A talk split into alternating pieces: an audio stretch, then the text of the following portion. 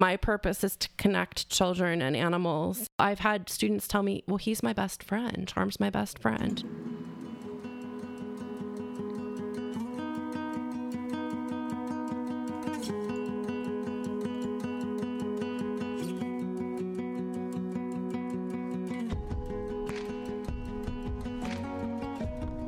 You're listening to the Believe in Dog podcast. I'm your host and resident dog mom, Erin Scott. If you consider your dog a family member, then this podcast is for you. Let's celebrate the love and connection we have with our dogs. Not only can a dog be your best friend, but I believe a dog can be a healer, a teacher, and an inspiration. This is a place for us to connect in the joy of loving our dogs, and also a place where you know you're not alone in the difficult times or in the sadness of missing a dog that was an important part of your life. I can't wait to share with you stories of how the love of a dog is changing our lives and changing the world. This is Believe in Dog.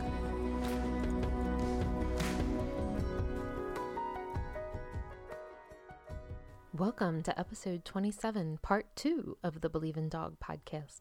I'm your host, Erin Scott, and welcome back. Today, we'll be hearing part two of my conversation with Jennifer Gans, a school psychologist who has a career where she has married humane education with school psychology work. If you haven't already listened to part one, I suggest you go and do so right now. In part one, we talked a lot about Jennifer's background and how she became a school psychologist, about how she adopts rescued greyhounds, and about how her dog Charm is perfectly fitted to work with children after her previous dog was a little more challenging. We talked about Jen's continuing education programs as well as Charm's ongoing training programs, and we started to talk about her students and the challenges that they face in their lives. Jen has been so kind to share her experiences with us, and I just wanted to mention that she's sharing these as an individual and not in any official capacity or as any representative of an educational institute or school or district. I'm so excited for us to continue talking with Jen today and hear more about the work she does with her students, both generally and how she connected with her students during COVID. We also talk about the more than 20 dogs that Jen has fostered for rescues in the Baltimore area. And Jen will tell us about the social club that she started for Sighthound dogs in the Baltimore area and why this was important to her. Before we get started, I wanted to give you a little bit of background on the Project Mickey organization that Jen and I are going to talk about. Project Mickey is an eight week curriculum that helps children build positive attitudes towards animals.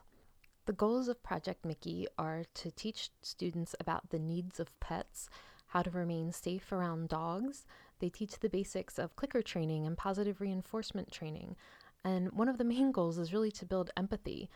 And I like how they want to strengthen children's vocabulary for expressing their feelings. And so during the eight week program, they bring in different guests and different dogs. And many of the dogs that brought in have elements of their story being about abuse or neglect or discrimination, such as breed discrimination. And so they actually talk to the children about the effects that these situations have on the people, on the animals, and on the community. In fact, the program of Project Mickey was actually named after a puppy that had been brought into the Jasmine's House Rescue that had been abused, and the dog ended up passing away from its injuries. Uh, this was back in the 2011 2012 time period. And so Project Mickey was created in conjunction with the Jasmine's House organization. And so I always commend them and any organization that tries to use a, you know, a painful and heart wrenching situation and try to turn it into something more positive. Jen and I are going to talk about some of the special people and some of the special dogs that have helped with Project Mickey over the years. And in fact, after the time Jen and I recorded our interview, but before the time I'm getting ready to air it, another special Project Mickey dog passed away, which was Kate Callahan's dog Minnie. And Jen sent me this message about Minnie. Minnie was a dream with my students, and even the most fearful child was drawn to her and less afraid. So we certainly send our condolences out to Kate and all of those affected by the loss of Minnie, which is probably a lot of people because she was a really special dog. I really do feel so fortunate being a part of this Baltimore animal welfare community where I get to meet amazing people and amazing dogs. So let's get started with Jennifer Gans. And so then we've touched on COVID a couple times. So yes, I have to ask like the challenges of trying to teach, you know, everybody by Zoom and who even has internet access. And I, I just can't even imagine what that must have looked like for you. yeah, it was uh it was definitely um an experience. It got easier as we went along. Charm, I actually started a TikTok page for him. One of my uh, colleagues was like, Jen, Charm needs a TikTok. And I was like, oh my gosh, Kate, you are so right. Charm needs a TikTok. So we will definitely have a link to that in the show notes. Yeah, I go through uh, phases. So I, I have to admit, I recently took about a two month time out, um, but I have come back because I realize it's really important to the students. I was in the schools this summer doing some STEM works that's science, technology, engineering, math, and we uh, incorporated Charm into that. And the kids were very excited to know about the TikTok. So I realized I've got to do a better job of keeping that updated. Uh, but that was one of my tools. I also realized I could reach more kids with like drop in times. You know, there are kids that see me for, uh, therapy basically essentially uh, that's mandated maybe 30 minutes a week or maybe 30 minutes a month depending on the child um, there are others that just have a relationship that stop in to see me or you know i go into the classroom and work with them.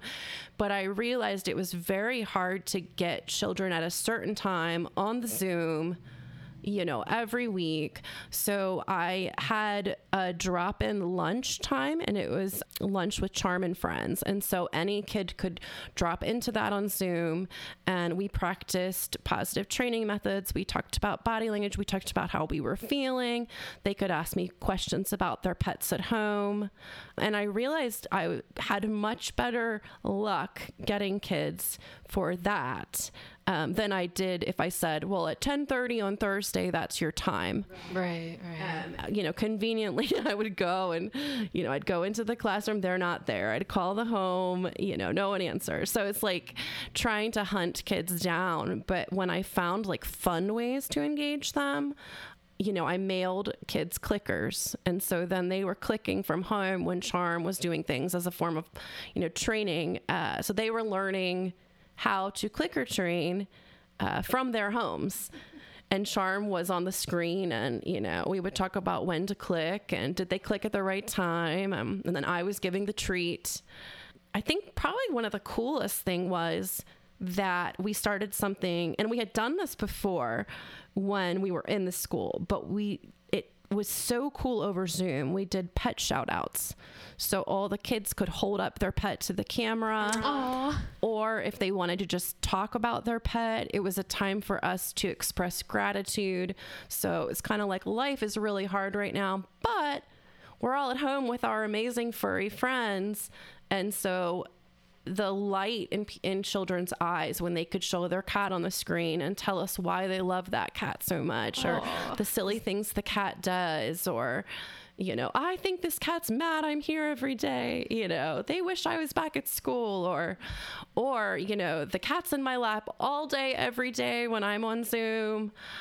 And so that was really a fun way for kids to connect and to still feel that like we were all connected together. Right. Um, and for those that didn't have pets, I would tell them they could shout out a neighbor's pet, they could shout out grandma's pet, they could shout out charm, you know, any animal that had made an impact in their lives and helped them to feel happier or, or gratitude or, or just um, maybe experience COVID and, and the challenges a little bit easier. right. And so, do a lot of did a lot of your students have pets at home? They do, yeah. Quite a few have cats. I would say uh, some have dogs. Also, I have kids with guinea pigs. One boy uh, did an amazing. Actually, two two of my middle school students. Uh, did an amazing job of helping to educate younger children about their guinea pigs. Oh, wow. Because they both had guinea pigs. And so I tried to do that too, where I partnered older students with younger students. Just got very, very creative. yeah. Yeah. At work, we had a big case that was going for trial. This was right before COVID happened. And our whole network collapsed basically. We had no network. And so i was trying to like recreate everything um, you know what did i what had i attached in an email you know that i had the document from an email since i couldn't get it. And, and i was always joking about trying to do my job with like one hand tied behind my back or both hands maybe tied behind my back. And so that's just what i'm imagining this whole covid experience was is you're trying to think of all these other ways you know? Yeah it's like how do you think outside of the box? And uh, you know for project mickey i had to think well I they don't have an animal live. You know, most of our traditional Project Mickey sessions involves a therapy animal and their handler, who is typically part of a community organization or you know works in the industry. You know, uh, and so the kids could be engaging with that animal hands on. And so it was really interesting to think, well, how do I do this virtually? Uh, so I shifted a lot of our focus and we looked at uh, careers. So we did, um, you know, what kind of careers can you have with animals? Because especially for the older kids, they're not aware. They think like veterinarian, but they don't know there's all these other roles.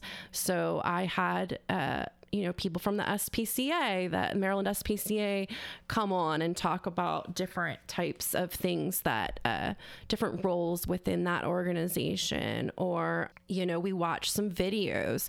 I looked for different videos. Many of my students are students of color, so I looked for uh, professionals in roles that they could see someone that looks like them and and feel like, wow, that's what I want to do. Or that's, you know, unfortunately, a lot of people in animal rescue, it's still a very uh, white field, I would say. And so uh, being able to bring in uh, different people and different people with, uh, I guess, ex- different expertise um, through videos, or we did have some guests that came on and would connect with us kind of like an interview format. That's really fun. like that's a really cool idea to Yeah. I mean it was uh it, got to be kind of, you know, we had a routine going. So we always start with check ins with how everybody's feeling. We talk about how the animals are feeling. So people might put their cat up to the screen and we would say, Oh, what do the cat's ears look like? What does the tail look like? You know, how do you think that cat's feeling right now?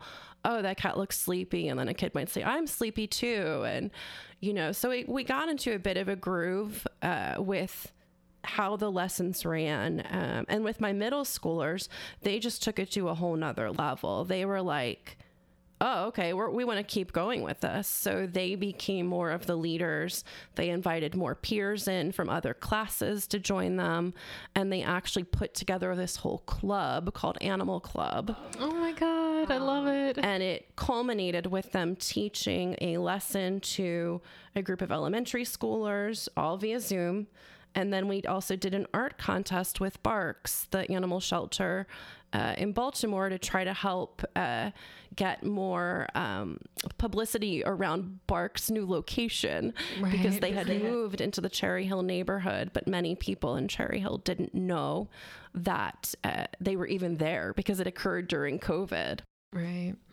So I would imagine it's a really special and meaningful part of your job that you get to collaborate with all these other people like that in Baltimore's animal welfare community. And I know with Project Mickey, you've had a lot of really special people and dogs that you've gotten to bring in over the years. I'd really like to express gratitude to all of our dedicated Project Mickey volunteers and animal ambassadors, past and present. You know, we couldn't do this important work without each one of them. And as we realize we're getting uh, coming upon almost a decade of humane education, um, many of our original ambassadors, uh, in fact, most of them have left us and gone on to the Rainbow Bridge. Um, and in just the past couple of months, our ambassador Kaida, who participated in the pilot lessons and helped to dispel myths about pit bulls, and also the gentle Riff, uh, who Heidi describes as the goodest boy, who is great at reading kids' body language, um, have both left this earth. So, you know, we want to honor their service to our students in the community and also send condolences to their families. we will never forget these special souls. Oh, that's so beautiful and such a touching tribute to so many special dogs and their special people too. Now, do a lot of your students have pets? Do you get to hear these like amazing stories of kids talking about how much their own pets mean to them? Definitely, definitely. Sometimes it's not even a big story. It's like a couple words, you know. Well, he's my best friend. you know, like, well, duh. Or, you know, I, I love a recent student I was working with over the summer.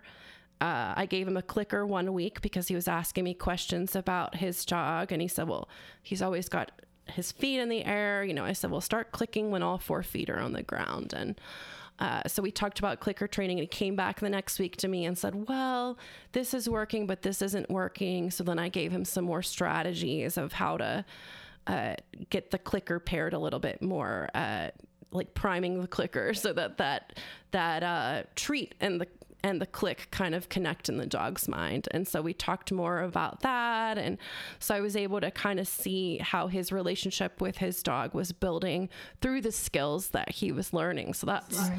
pretty cool too. Um, I've had cat uh, people who have gotten excited that they want to start walking their cat on a leash. Um, not to say that works for every cat, but it's really exciting when um, a child realizes, oh, that pet that's just kind of sleeping around the house, I can do some of these same things with my pet at home, you know?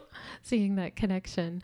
And um, I love seeing some of the videos. You said you were doing like a science, the STEM program over the summer, but you were still finding ways to work the animals into that and, and how you can work the animals into pretty much everything. Um, uh, I, I just loved that idea. So, what were some of the things you were doing in the STEM program?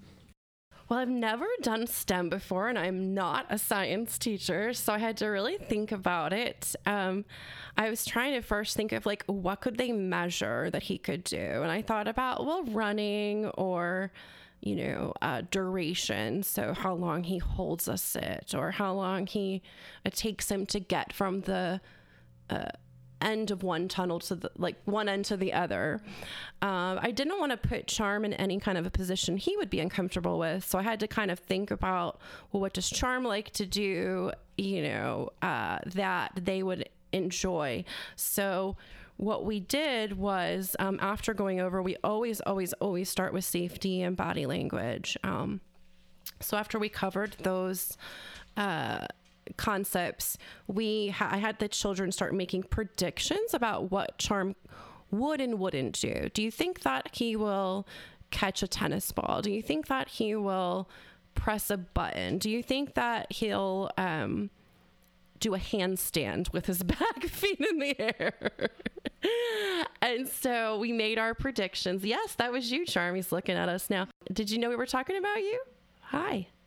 And uh, so the kids made predictions and then he came back the next week and they tried them out and it was really interesting we you know i said okay well I've got treats. You guys can come on up. Like, how are we going to do this? So the kids would work together to try to go through this list of uh, different things we had come up with and they had made predictions for. That's really cute. And then the last week, the kids then put those activities together to create an obstacle course. And so we did time that. We looked at, well, how fast do you think Charm can get through the tunnel? do it down, play the piano, hit the bell, you know, weave through the cones or whatever it was. And that was what I sent you the videos of. it was the coolest thing because I have never strung any of those behaviors together before. He's done each of those things in isolation. So I honestly had no idea if he was going to let the kids work him through this obstacle course without ever having done anything like this. I mean, he had done the tunnel and the hula hoop and all these things by itself, but never together. Um, and that was probably one of the most fun days I've ever had with him in a school setting because it was the most engaged group. And I had, I think, three different sets of kids. So the obstacle course got changed multiple times. You know, there were different students leading him through it. And every kid that tried was able to get him through, but they all work together. So I would say, okay, who's going to be the hula hoop person? Who's going to stand at this end of this? So each person had a job, and it allowed for kids that maybe didn't have the confidence to be the person saying, okay, charm, here we go, and being the handler, but they actually each person that wanted to be involved could be, even if it was just to sit in time from the beginning to the end. So we were able to talk about how learning is a science, you know, what motivates him. And everyone said, the treats. I said, yeah, would he have done all these things without treats? He does not catch a ball. And so kids were very interested to see oh. he, this, uh, this guy will literally play the piano, but he will not catch a ball. and uh, I had to think about that. I said, well, you know, he's never gotten a treat for bringing a ball back. Oh, interesting. Yeah, Penny would be like, I'm not catching a ball. Whereas Nino lives for his ball. Like, oh my gosh. Well, I have this beautiful binder here that you brought where you have different notes that kids have written you. And I just love these. You know, we have thank you, charm. We have all these different little notes like great job. Um, I, you know, Charm, you're such a sweetheart. You know, all these, you know, thank you for bringing Charm to school. I had a lot of fun.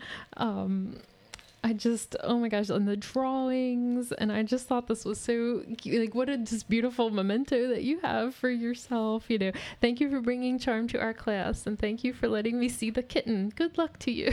Oh, yeah, because we'll bring in other animals too. I can't wait for, you know, life to be back to normal again because we're so blessed to partner with, like, BARCS has brought in kittens and, um, but yeah, that that book is it helps me to stay focused with my purpose. You know, my purpose is to connect children and animals. And what I find is that sometimes kids connect with him way easier than they connect with me. It might just be five minutes with him and they feel a bond. Uh, I remember a student when I had elementary school, and uh, you know Caitlin, and Caitlin brought Knox, and I had a student say to me, Knox just looked right into my soul. Oh my God. and and Knox does. If you know Knox, Knox does look right into your soul, especially if you have children that maybe have had bad experiences with humans or maybe they you know, struggle with school. And so they're not always the kid that raises their hands or connects with other adults. Um, maybe they've seen five different school psychologists over their school career. So the thought of meeting a new one is like, oh no. But when I have charm, I'm suddenly super cool. Kids want to see me. They want to walk down the hallway with charm. They, you know, I'm actually probably a lot of people just call me the lady with the dog. and I'm okay with that uh, because he's kind of working his own connection, his his own ability to be there in a non-judgmental, empathetic, safe connection and, and, space with them and it's just really beautiful so that book it it's just reminds me of of my purpose it's so it's so beautiful and i love seeing the notes and the drawings and that's so so special so what will life look like this fall uh, are you back in school well, as of today, school is set to be in person. So, Charm will be back with me one or two days a week. I also have a foster dog, so she will continue to be a part of the journey until she gets adopted, and then I will have another foster dog. And um, I'm really hoping to expand. I've got a lot of people that would love to have uh, more experiences with dogs in their own schools. And as I told you beforehand, the tricky part is on the school level. So, getting the administrator to buy in, having the people with the knowledge within the school to help uh, because I can't be there to be leading the lessons. But I do have several people uh, that have either run a unit before for Project Mickey or have been uh, taking classes that I've taught for uh, school professionals that are really interested. And I know they have the background in animals. So I'm hoping that we will be in at least uh, one or two schools each, uh, other than my own schools, in the fall and the spring. You know, but it's going to be tricky. Uh, some. I know from working within this field and talking to people, there seems to be some anxiety around animals in schools post COVID. Maybe it just sounds like an additional thing that people don't want to, yeah. But what we find is that you know animals in schools actually when done ethically and appropriately and we have trained animals and trained handlers you know the the well-being of humans uh, even the focus level in the classroom is increased uh, children are suddenly paying more attention they're more engaged they're more empathetic. Kids stop by my room just to ask if they can fill his water bowl. You know, to have a 16 year old boy stop by and say, Hey, Miss Gans, I just oh charm's here. Hi charm. Um, does he need water? Can i can i put some water in there? And it's it's the most beautiful thing. It brings out the kindness and love and compassion in, in other humans.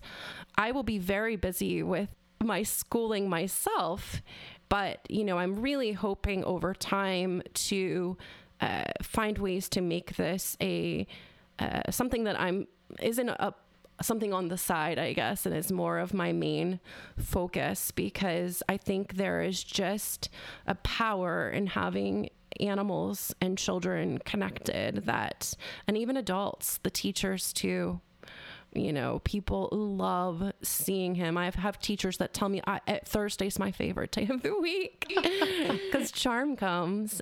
Do you ever have any teachers who are very hesitant about him, or even any students, I guess?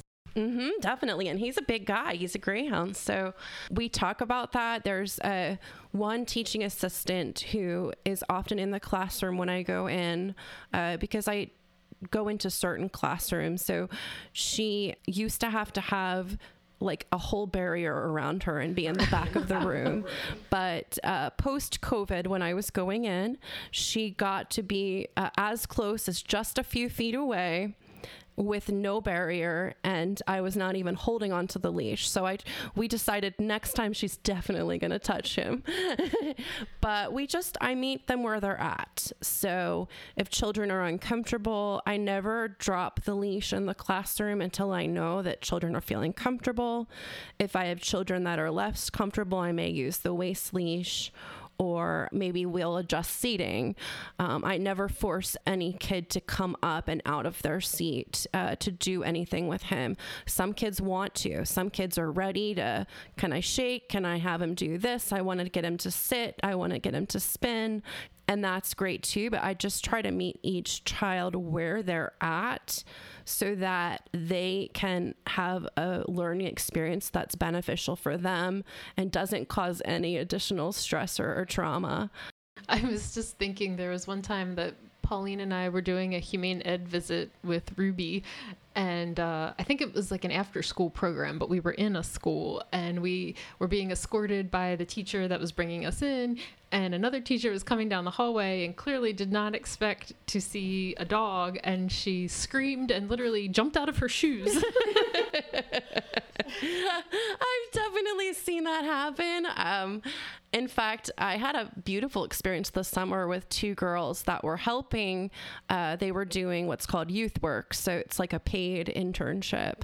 Right. And so when I agreed to help with the STEM program, they said, Well, can you also work with the youth works kids. And i said well sure you know we can do something a little less formal with them. So they just would come in and visit with charm. And i had one girl tell me he is so nice. I didn't know because i had just seen him in the hallway before. I've never interacted with him before.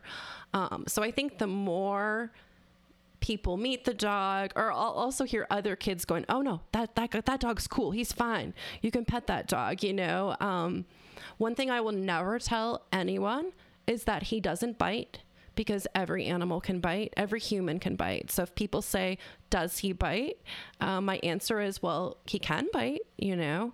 Um, I've never seen him bite, but I always tell them we only bring dogs into schools that have gone through special training, and the humans have gone through special training as well. But uh, yeah, I mean, it's a mix. Um, I definitely, it also depends on the dog. So sometimes people have a fear of smaller dogs. And so if we have a smaller dog come, they might not be fearful of him, but maybe they had a bad experience uh, in the past. Many of our fears are linked to our own experiences. Yeah. So if someone's been chased by a dog or yes. uh, an ankle their ankle was bit or you know grandma had a really mean dog. I was chased by a german shepherd when i was a kid uh, repeatedly. And yeah i always have a wonky eyebrow raised at german shepherds still. Yeah yeah. I remember my mom telling me uh, certain dog breeds were mean um, or those don't don't go near that dog on the corner you know so we have biases also that are in our heads. Many people you know there's a million biases around pit bulls we know um, which is there are so many dogs that we could consider uh, a pit bull uh, in baltimore. So um, we talk a lot about that um, which is why we really like many of our dogs are rescued animals um, so that we can talk about uh, the misconceptions or you know, that they've been through difficult things too. You know, sometimes a dog's behavior, if it is aggressive, is in response to, or it's almost always in response to their own experiences also. So, how were they treated? And people as well. yeah, yeah, definitely.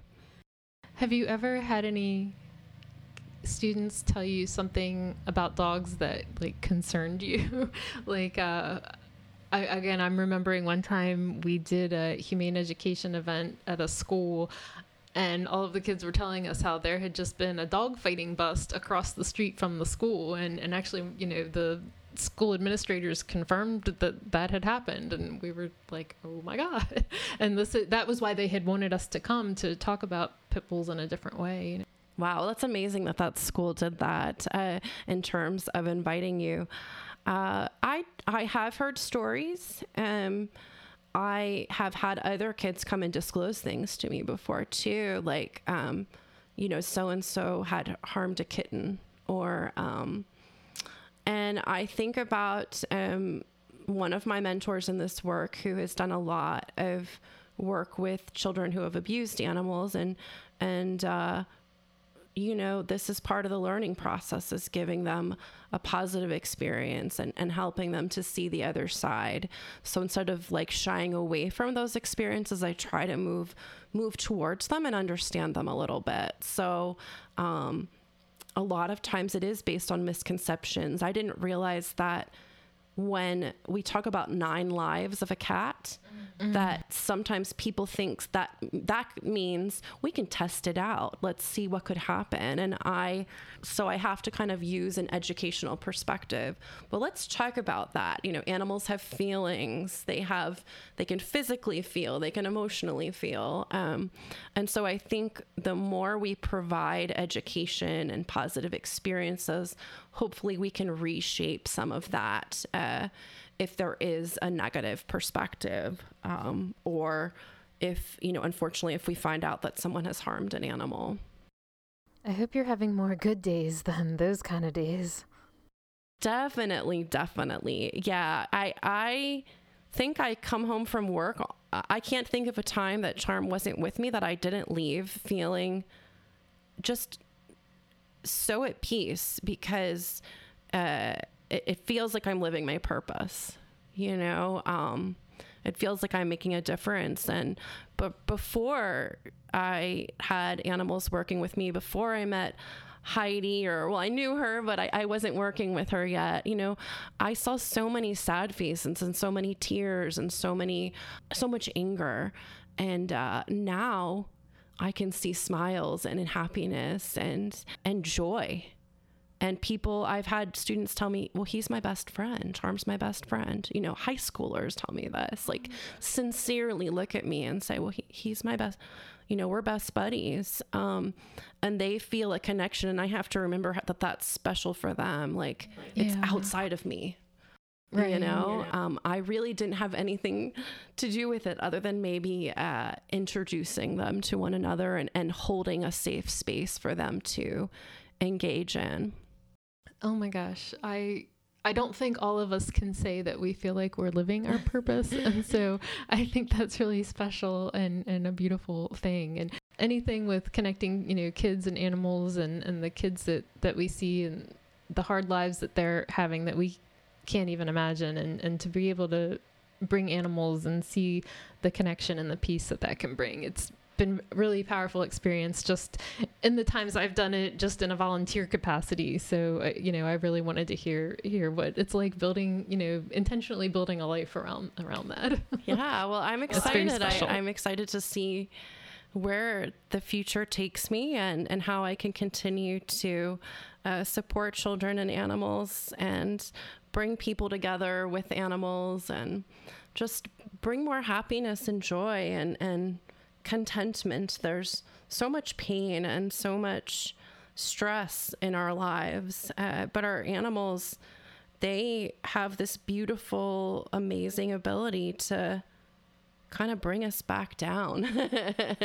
Absolutely. I mean, I know you're already your your work you're doing the work you're doing two extra programs. We only briefly mentioned so far that you also foster and volunteer, you know, with Be More Dog and, and other organizations on on top of that. So how did you get started fostering and what made you want to, you know, open up your home and, and your life in that way? Well, it all was kind of at like the same time. So losing Mako, um, right before this this workshop at the same workshop that uh, Heidi Trezati presented. There were therapy animals there. One of the people there was Cindy with mittens, and uh, and so Cindy introduced me to ARF, and ARF is a local uh, rescue group for cats and dogs. And so I started with fostering Finnegan, my cat. He was a foster fail. Sounded like it. Though I hate that term because I certainly didn't fail. Um, right he stayed with me. Um, and then I realized, you know, I don't have any children of my own. And I have this big heart, and I, I really wanted to be able to be there for other animals. So I got involved in fostering dogs. Um, and I've now, I think I've had 20 or 21 they they haven't all been with me for the whole time like when i count that number like the shortest was like a 24 hour you know temp foster for a very sick dog who now is living a beautiful life I wanted to be able to share my love and share my home.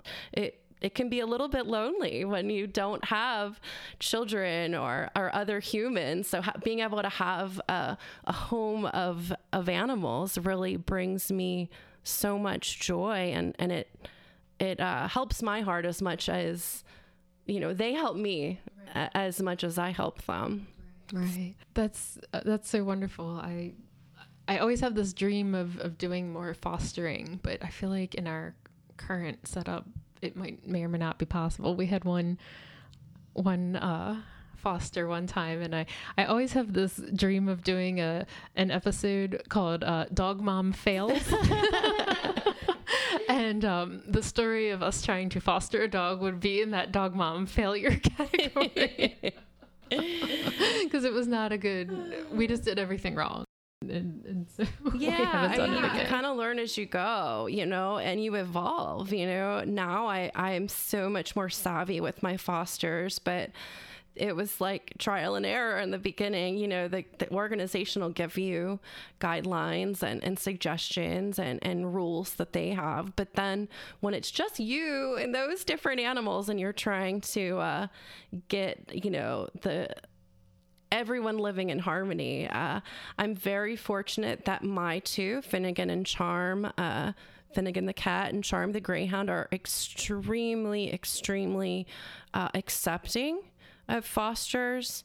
Uh, they you know, poor Charm, I'm like, there's nothing that he owns that's like his. Every, uh, you know, I just bought him an alligator the other day and I keep hiding it from the foster because every toy, you know, she's had her mouth on, or, you know, I try to keep their crate sacred. So I don't let her go into his crate. Uh, when I was less experienced, I, I would let other dogs kind of meander in and out, but I realized that's his area, you know. Um, but uh, he he's very gracious. And then Finn, I mean, Finn just takes them under his wing and he starts playing with them and uh, you know he really uh, gets involved. I would say typically he tends to form a closer relationship to the fosters than charm does. Oh interesting. Um, but i also tend to foster smaller dogs so i feel like maybe the size difference sometimes uh, they may feel a little intimidated by charm oh, whereas the cat finnegan is more their size so they right. can uh, maybe relate or feel a little bit more comfortable. Oh, I feel like I should say that when we fostered, it was not through any sort of organization. It was just sort of a this dog sort of ended up on our doorstep, and so it was nobody's fault except our own that it went sideways. oh, well, I'm fostering for a group called Hedgesville Hounds now. I, it's a new group uh, to me, but they have really uh, welcomed me with open arms and uh, they provide a lot of experience, a wealth of knowledge. Uh, they work only with positive, force free, uh, relationship based trainers like Pat Miller.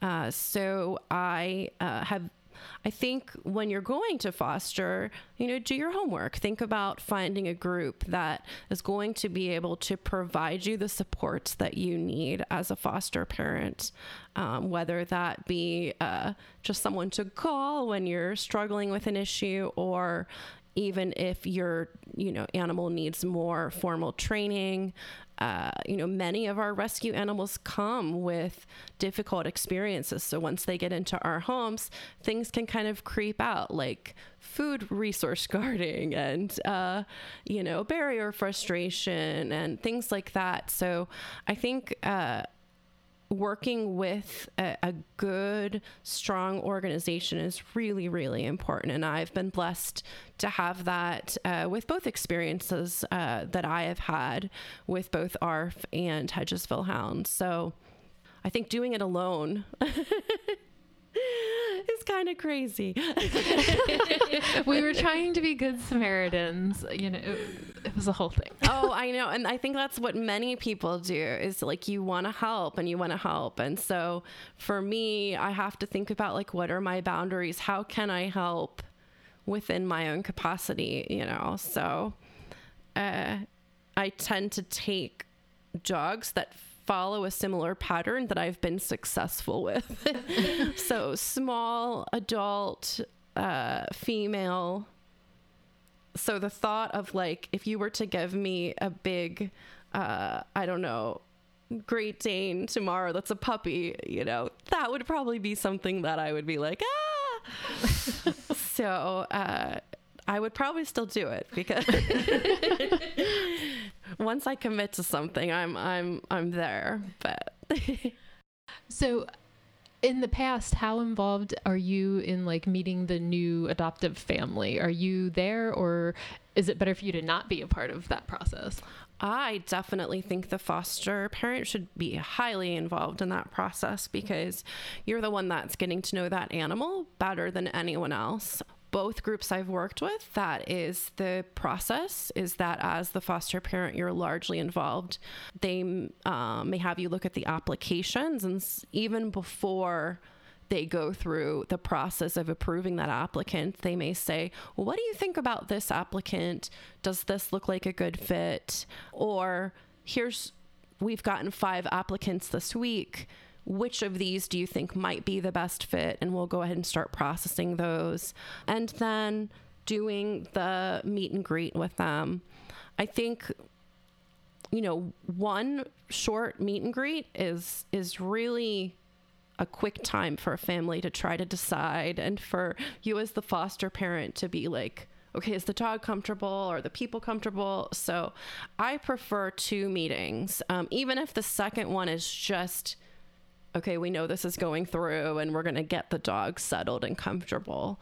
But yeah, I like to be largely, largely involved because I, that, that animal has become my child. You know, I don't have human children. So each foster child, each foster dog of mine, I, I think of them like, you know, they're a part of my family. So I want to make sure uh, someone told me once you find a home that can offer more than you can offer and that's how you know you can let them go whether you know for my my current foster she may want to be an only dog. She is very extroverted and sassy, and she wants to be the center of attention. So, better for her might mean she doesn't have a greyhound who's the center of attention in the home. It's different for every dog. Yeah, I was going to ask, you know, I've heard a lot of people say, like, oh, I don't know if I could ever foster because it would be so hard to let them go. Um, and I was just curious your take on that. Yeah, it is hard. I mean, I've cried.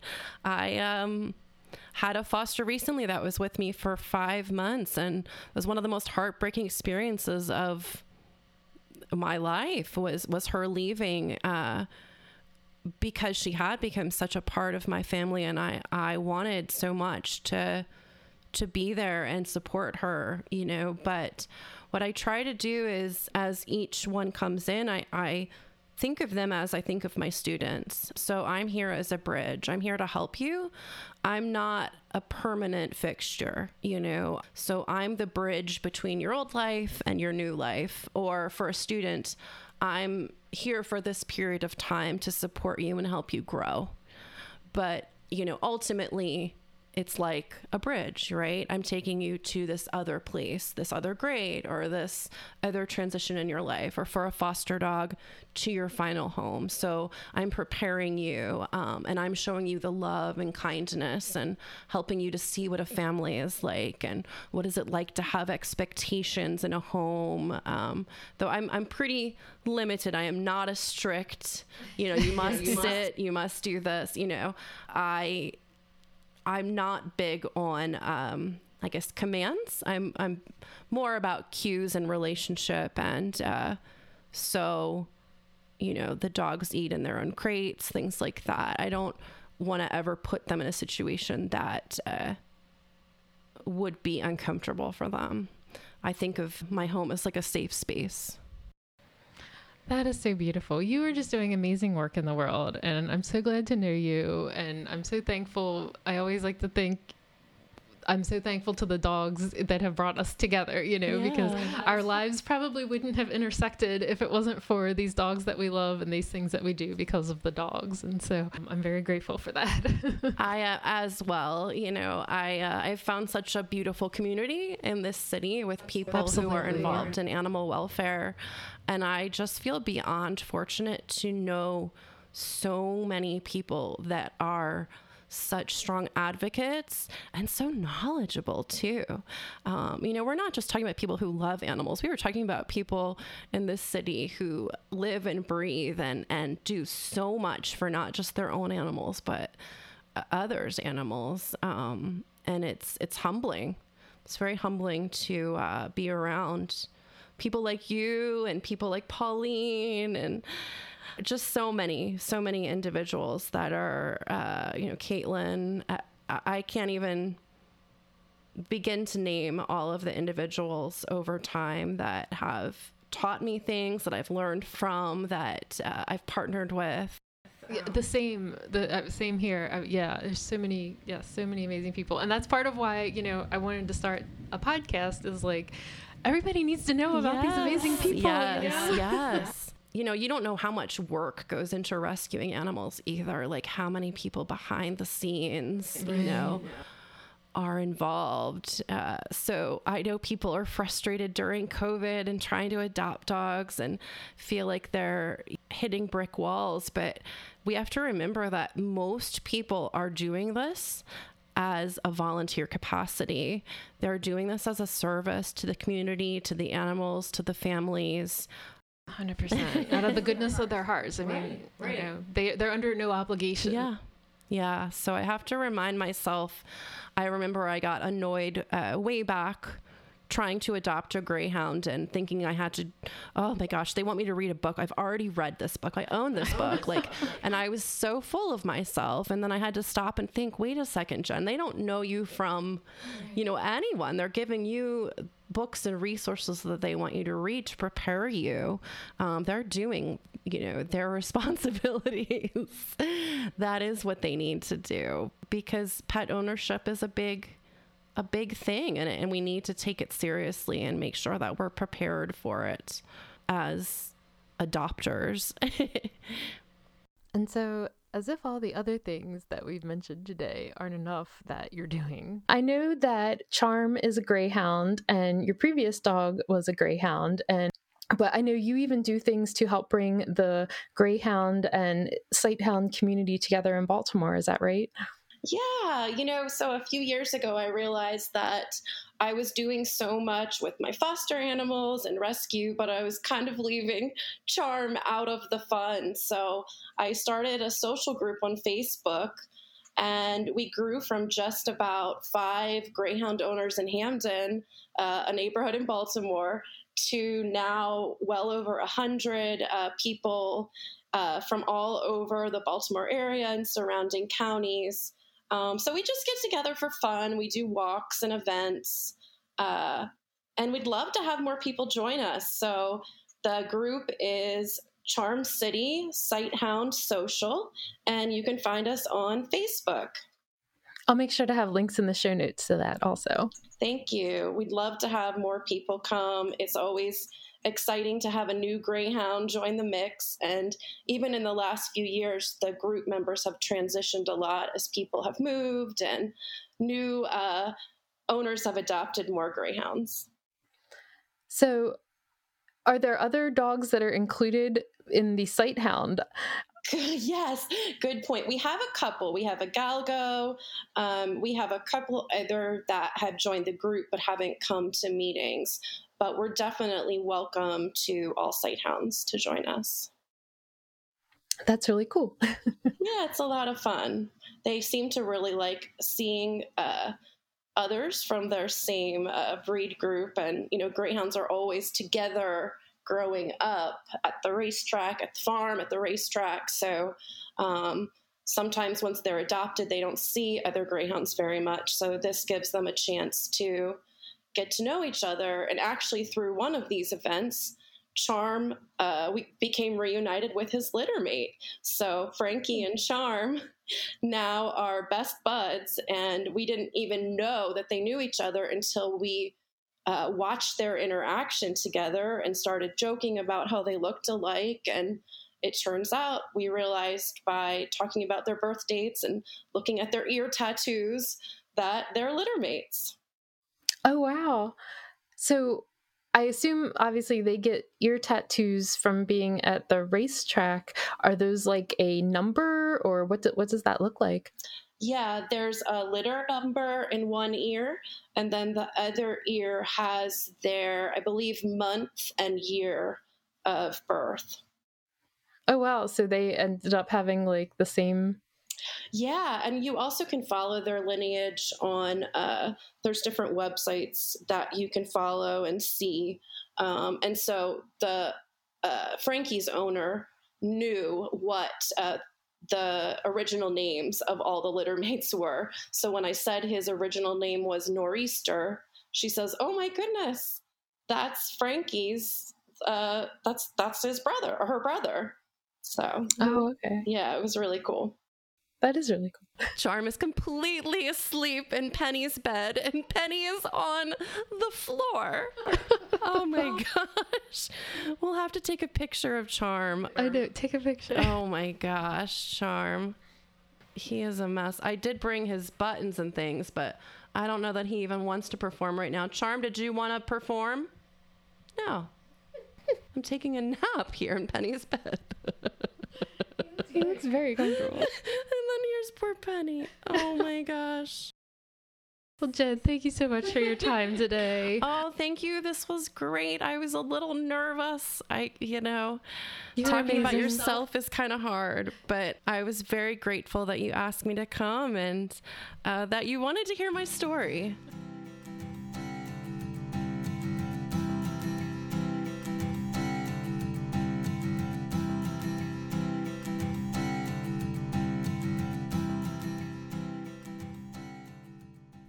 I've said before that Baltimore, despite its many flaws, which we hear about on the news all the time, it has an amazing animal welfare community.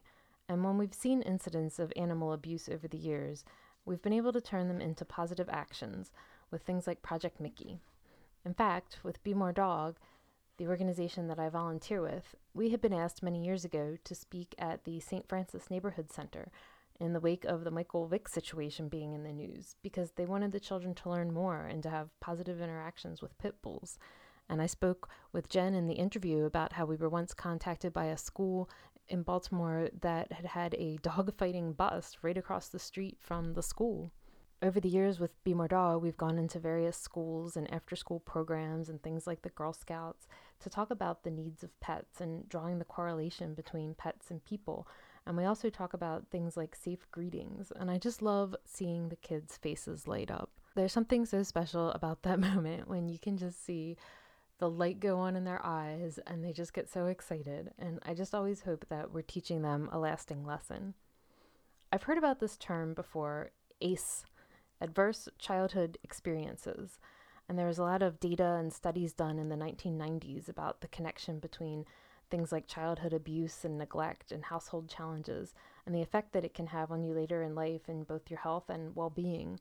I'm going to have some links about this in the show notes for you today there was a study and these surveys done, and what they found was that physical, emotional, and sexual abuse, physical and emotional neglect, and household dysfunction, which gets defined as things like mental illness in the home, substance abuse, divorce, a child witnessing violence such as spousal abuse, or having an incarcerated relative.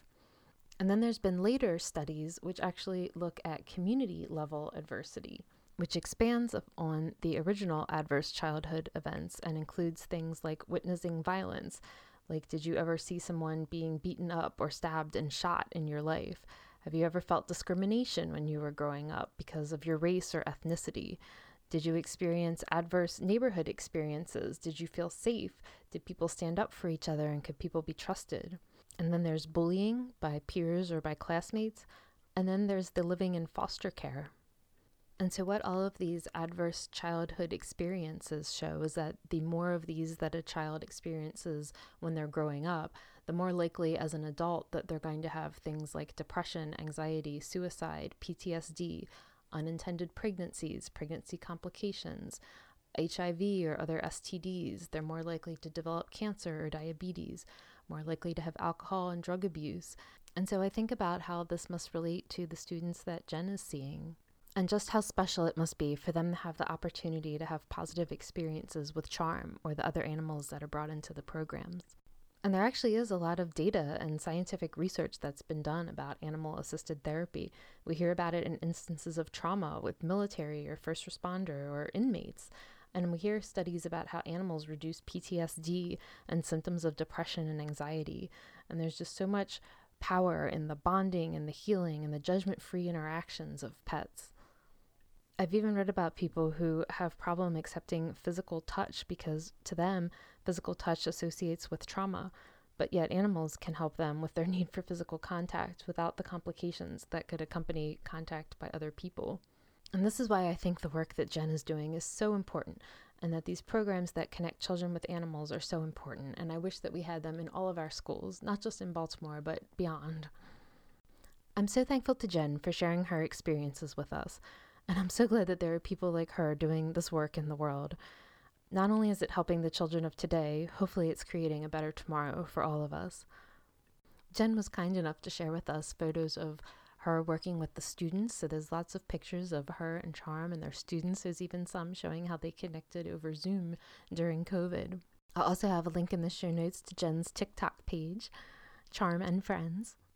I'm probably like the last person on earth to get on TikTok, but I will to share this with you. And that'll do it for this episode of the Believe in Dog podcast. As always, you can find me on Facebook at Believe in Dog Podcast and on Instagram at Believe in Dog Podcast with underscores. And if you're on Clubhouse, you can find me at Believe in Dog Pod. If you like this episode, I always appreciate you sharing with a dog loving friend and if you'd like to support the podcast, please leave your five star rating and review. There'll be a link in the show notes that'll take you right to Apple Podcasts to do this. Your ratings and reviews really do help more people find the show. Until next time, this is Erin Scott, sending you hugs and belly rubs.